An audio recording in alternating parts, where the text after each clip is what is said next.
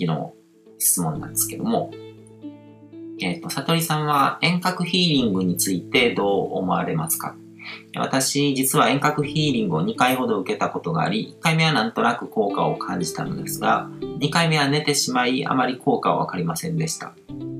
その時は肩を怪我してしまい、横になれないので眠れない日が続いていました。その件で遠隔ヒーリングしてもらいました。で、えっ、ー、と、今度の10月31日がサソリ座で新月だとのことで、新月の願い事に関する遠隔ヒーリングをしている方がいらっしゃいました。別にそれはいいのですが、本当に大切な心構えってそういうものじゃないのではないかなと思いました。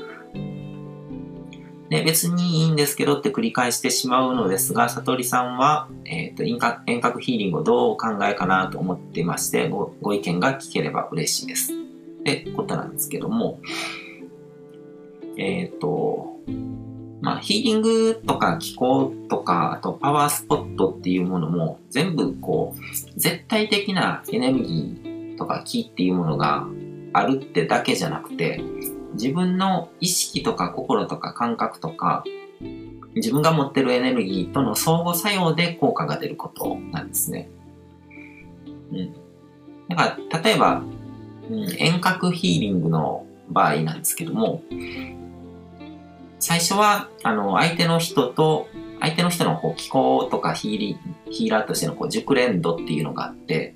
で、それと掛け算で自分の中の相手の信頼値っていうのがあるんですね。全く本当にこう信頼してないとか人間的にもすごく嫌悪感があるみたいな人から何かされてもその人がどれだけすごく能力持ってたとしても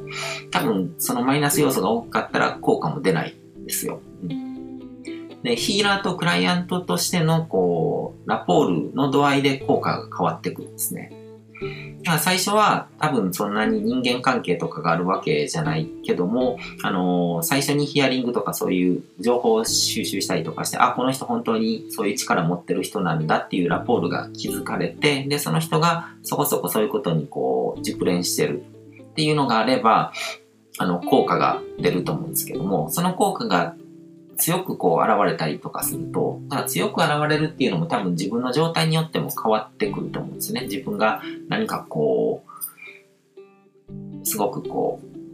痛いところがあるとか、痛めてるところがあるとか、僕もあの世界最高峰レベルと言われるこう気候の先生に施術を受けたことがあるんですけども、その時は僕全然こう自覚症状もなかったので、だから何かちょっとビリビリとしたものとかそういうものを感じたり、あったかくなったりとかそういうのはあったけども、でもこうヒーリングとか気候としての効果を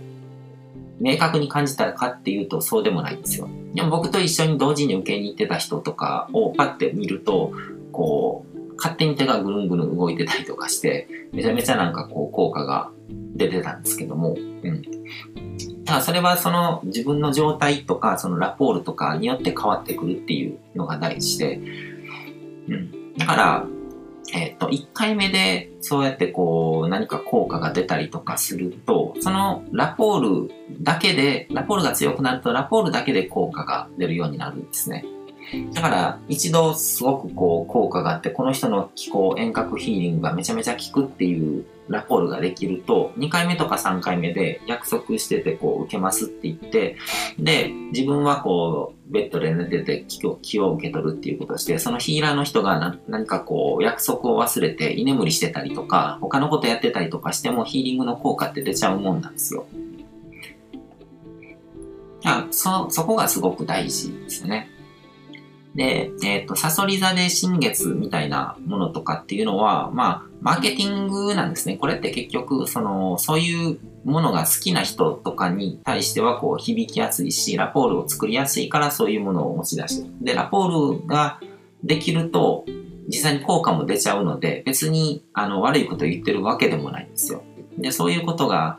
好きな人だけにやってれば、効果があると思ってる人にそういうことを言って実際に効果が出るっていうのは誰も別に、あの、損しないわけですよね。うん。だからそれはそれでいいと思うんですね。で、えっ、と、うん。だから、サソリ座で新月っていうことに価値を感じない人であれば別にそれを受ける必要もないし、うん。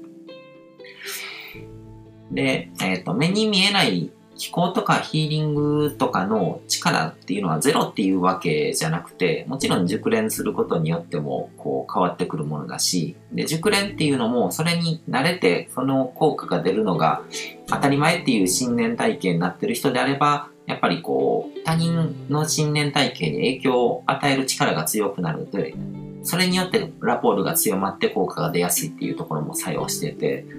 うん。で、あのーそういう絶対的な力っていうのは、こう、実際に出る効果に作用する内訳で考えると意外と低かったりするんですね。ラポールとかの方が結構大事なんですよ。で、ここが結構みんな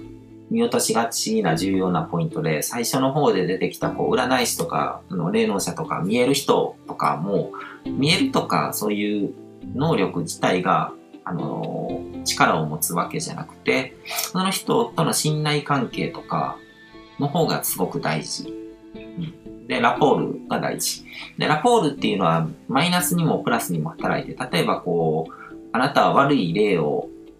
例がついてるよっていうことをその言う人がいたとして、でその人の言うことがなんか当たるっていうのを何回か見ると、この人はなんか不幸をこう言い当てるのが上手い人っていうラポールになっちゃうから、その人に言われたことが本当に当たっちゃうみたいな感じで、自分でその言われたこと、予言とかを自分で成就させる方向に意識が働いちゃうんですね。だから悪いことを、基本的に僕は、その、そういうので言われて、自分にとって悪いことは一切信じないし、自分にとっていいことだったらなんか信じてみようかな、都合よくこう、受け取ろうっていうスタンスでいるんですけど、それが一番だと思いますね。うん。で、すべては、あの、思い込みで、すべてはプラシーボ効果、プラシーボ作用っていうことが、まあ、それが一人一宇宙っていう意味でもあるので、だから絶対的な力をこう修行によって磨くよりもこう思い込みとかプラシーボの力を使いこなす術を磨いた方が効果を高められたりとかするんですよ。だからそこの部分の仕組みっていうのをこう理解するのが大事かなと。かこういうその気候とかヒーラーとかそういう仕事してる人とかもそこの部分何かこう誰々の元に行って修行を受けるとかっていうよりはこう自分のクライアントと向き合ってその人といかにしてこうラポールを高めてその人にとってあのプラスになるようなこうアンカリングを入れてあげられるかなとかそういうことを磨いていった方があのいいんじゃないかなっていうふうには思いますね。